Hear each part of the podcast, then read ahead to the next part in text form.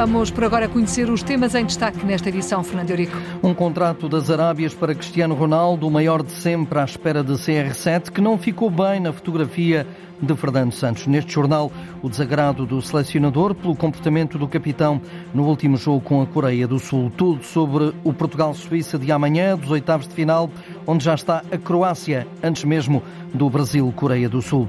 Taremi Eustáquio já no Olival e para conhecer os portugueses que vão ao Masters de Judo. Tudo para ouvir já a seguir é o Jornal de Desporto que está a começar na Antena 1, também na RDP Internacional e na RDP África. A edição é do Fernando Eurico.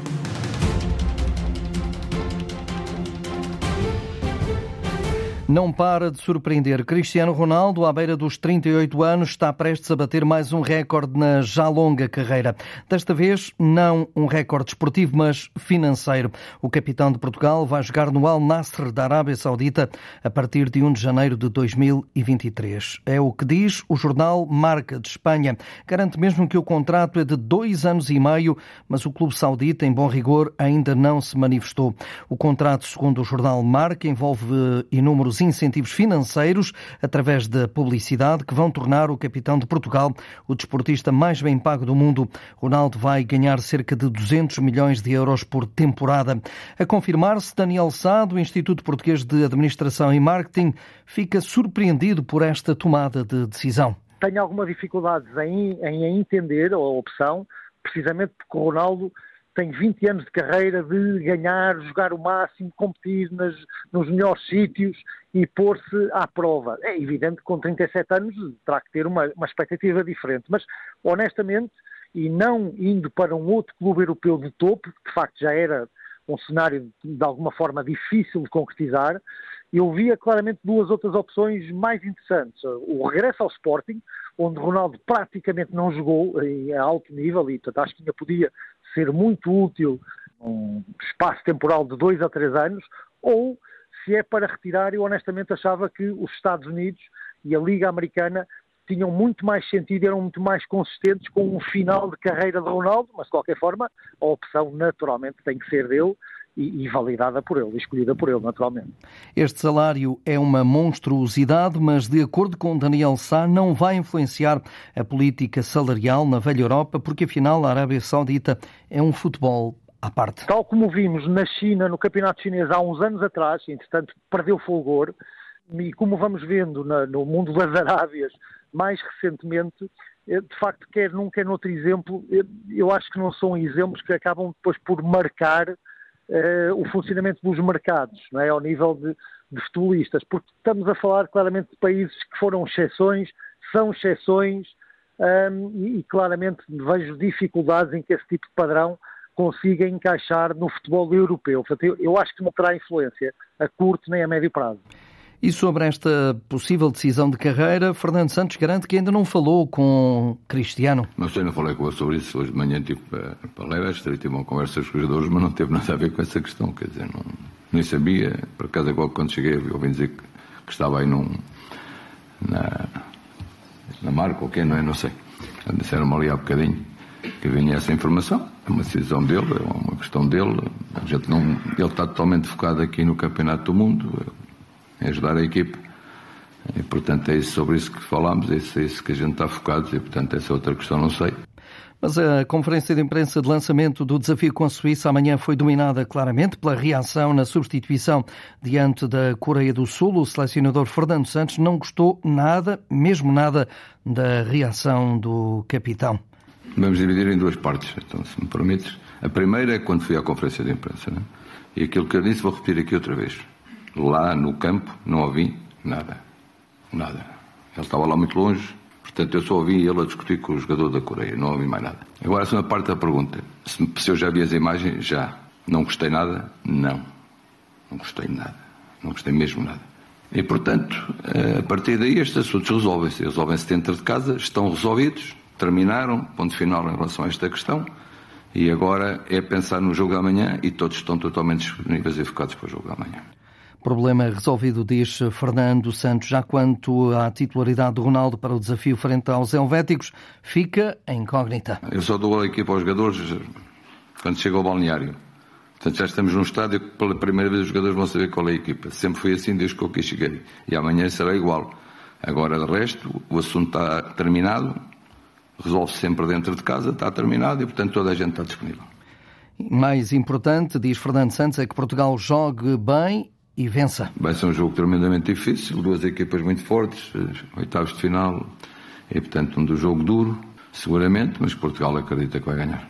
Ruben Dias está também focado no que aí vem, porque este é um jogo de alto nível e para vencer. Esperamos um jogo, um jogo de alto nível, uh, de outra maneira não poderia ser, especialmente dada, dada a competição em que estamos e o momento em que estamos da competição, uh, mas, mas acima de tudo uh, focamos-nos em nós próprios, temos perfeita consciência daquilo que, que a equipa da Suíça traz para, traz para o jogo, mas, mas como disse, acima de tudo pensar em nós próprios e naquilo que nós temos, que nós temos para dar.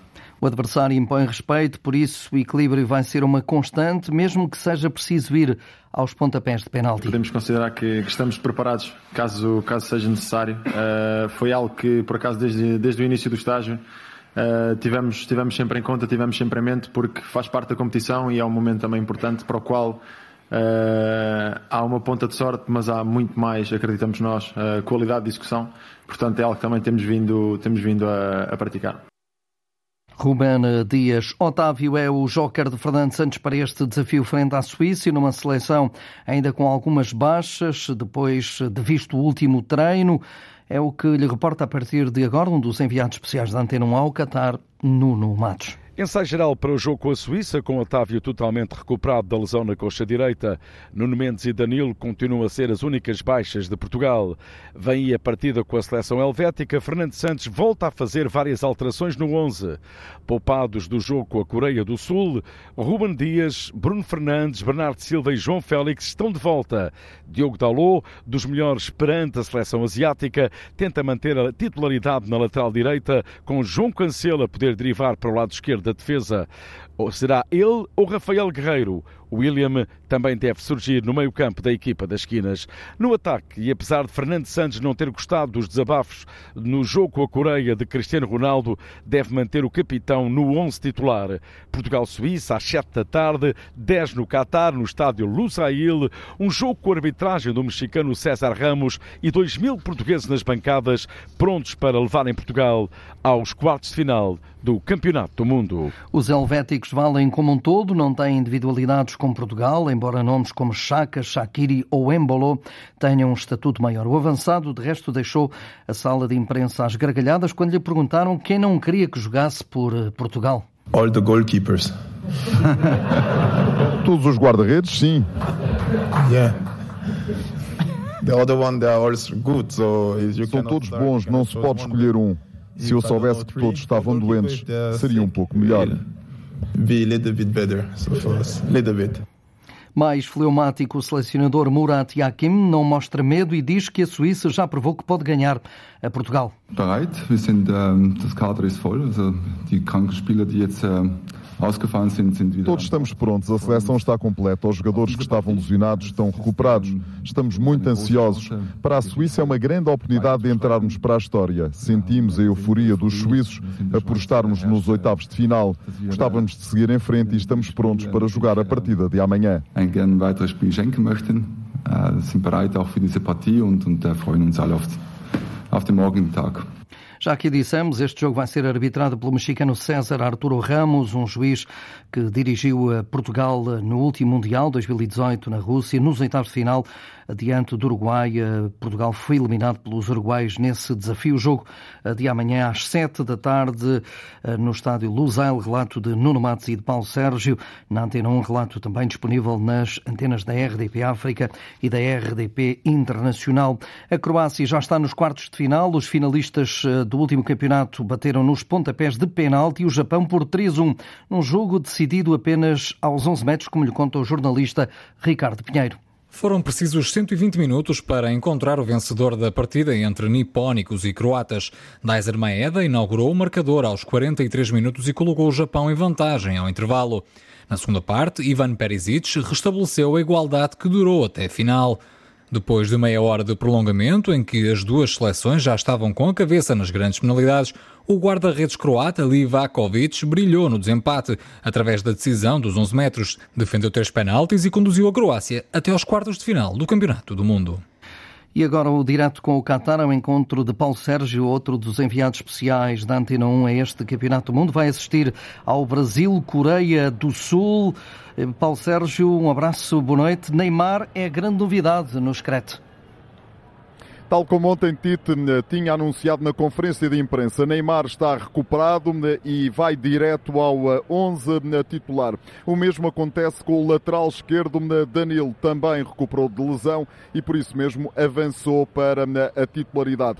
De resto, de resto em relação ao último jogo, à derrota frente aos Camarões, 11 mudanças, muda a equipa toda. Em relação ao jogo anterior, precisamente frente à Suíça, há troca troca de dois jogadores. Alexandre está lesionado, Fred no banco dos suplentes, avançam Danilo e Neymar que não estavam em condições de jogar esse encontro. O Brasil vai apresentar Alisson na baliza, Éder Militão, Marquinhos, Tiago Silva, que é o capitão da equipe, e Danilo, Casemiro, Lucas Paquetá e depois Rafinha, Neymar, Vinícius Júnior e eh, Richarlison. Já a Coreia do Sul eh, tenta pela segunda vez seguir para os quartos de final de um campeonato do mundo. A única vez que o conseguiu foi em 2002, quando organizou a competição em casa, juntamente com o Japão. Quem vencer desta eh, partida vai jogar frente à Croácia, aqui no estádio 974, o tal estádio dos contentores, que também tem o prefixo telefónico aqui do Qatar Está a casa cheia, está uma festa animada pelos muitos brasileiros que aqui estão.